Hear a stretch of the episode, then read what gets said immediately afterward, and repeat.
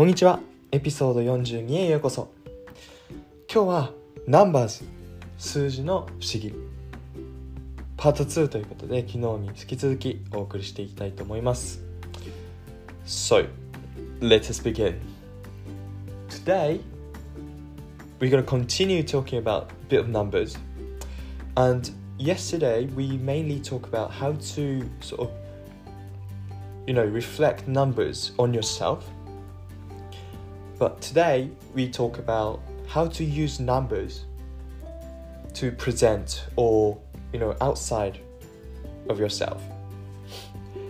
And particularly sort of reflecting the point from yesterday that um, why numbers are so important and mainly that's because of its, its standardizing and everybody understand sort of what number is. So for example saying i have lots of money or saying i've got about you know 100k 100k seems you know it gives you a sort of realistic feeling.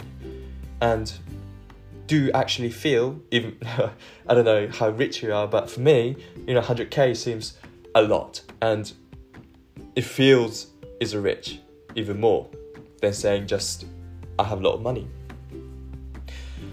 And so, as I said, from this sort of example, this familiar concept, it therefore makes it really, really easy for others to understand, and also for me, really, really easy to actually explain things. So, another example could be even if you're not familiar with the stuff, so let's say, okay, I got this concept apps or let's say dating apps, then you know this actually has let's say 10 million users already, then actually gives you a good feeling that okay, this may be actually trustable, this may be actually used by both of the genders, hopefully, and you know, a lot of that stuff is sort of comes with the numbers, if that makes sense. And that's really powerful when you're explaining something that is unfamiliar with it. So this is really, really useful when you're actually explaining new stuff or products or, you know, when you're actually presenting something to the others. Particularly when listeners don't know what you're actually talking about yet. So we can actually use numbers to actually emphasize maybe even sometimes a lot more than it actually is. You know, for instance, let's say you impl- implement a new strategy and that actually leads to very small impact of increasing users from 10 to 20. However, this manipulation sort of in numbers could actually make it, you know, sounds like a lot more than actually increasing 10 users for example, you can actually use, you know, this is actually 110, 100, 100% increase in users, you know, or twice as much of users in maybe seven days.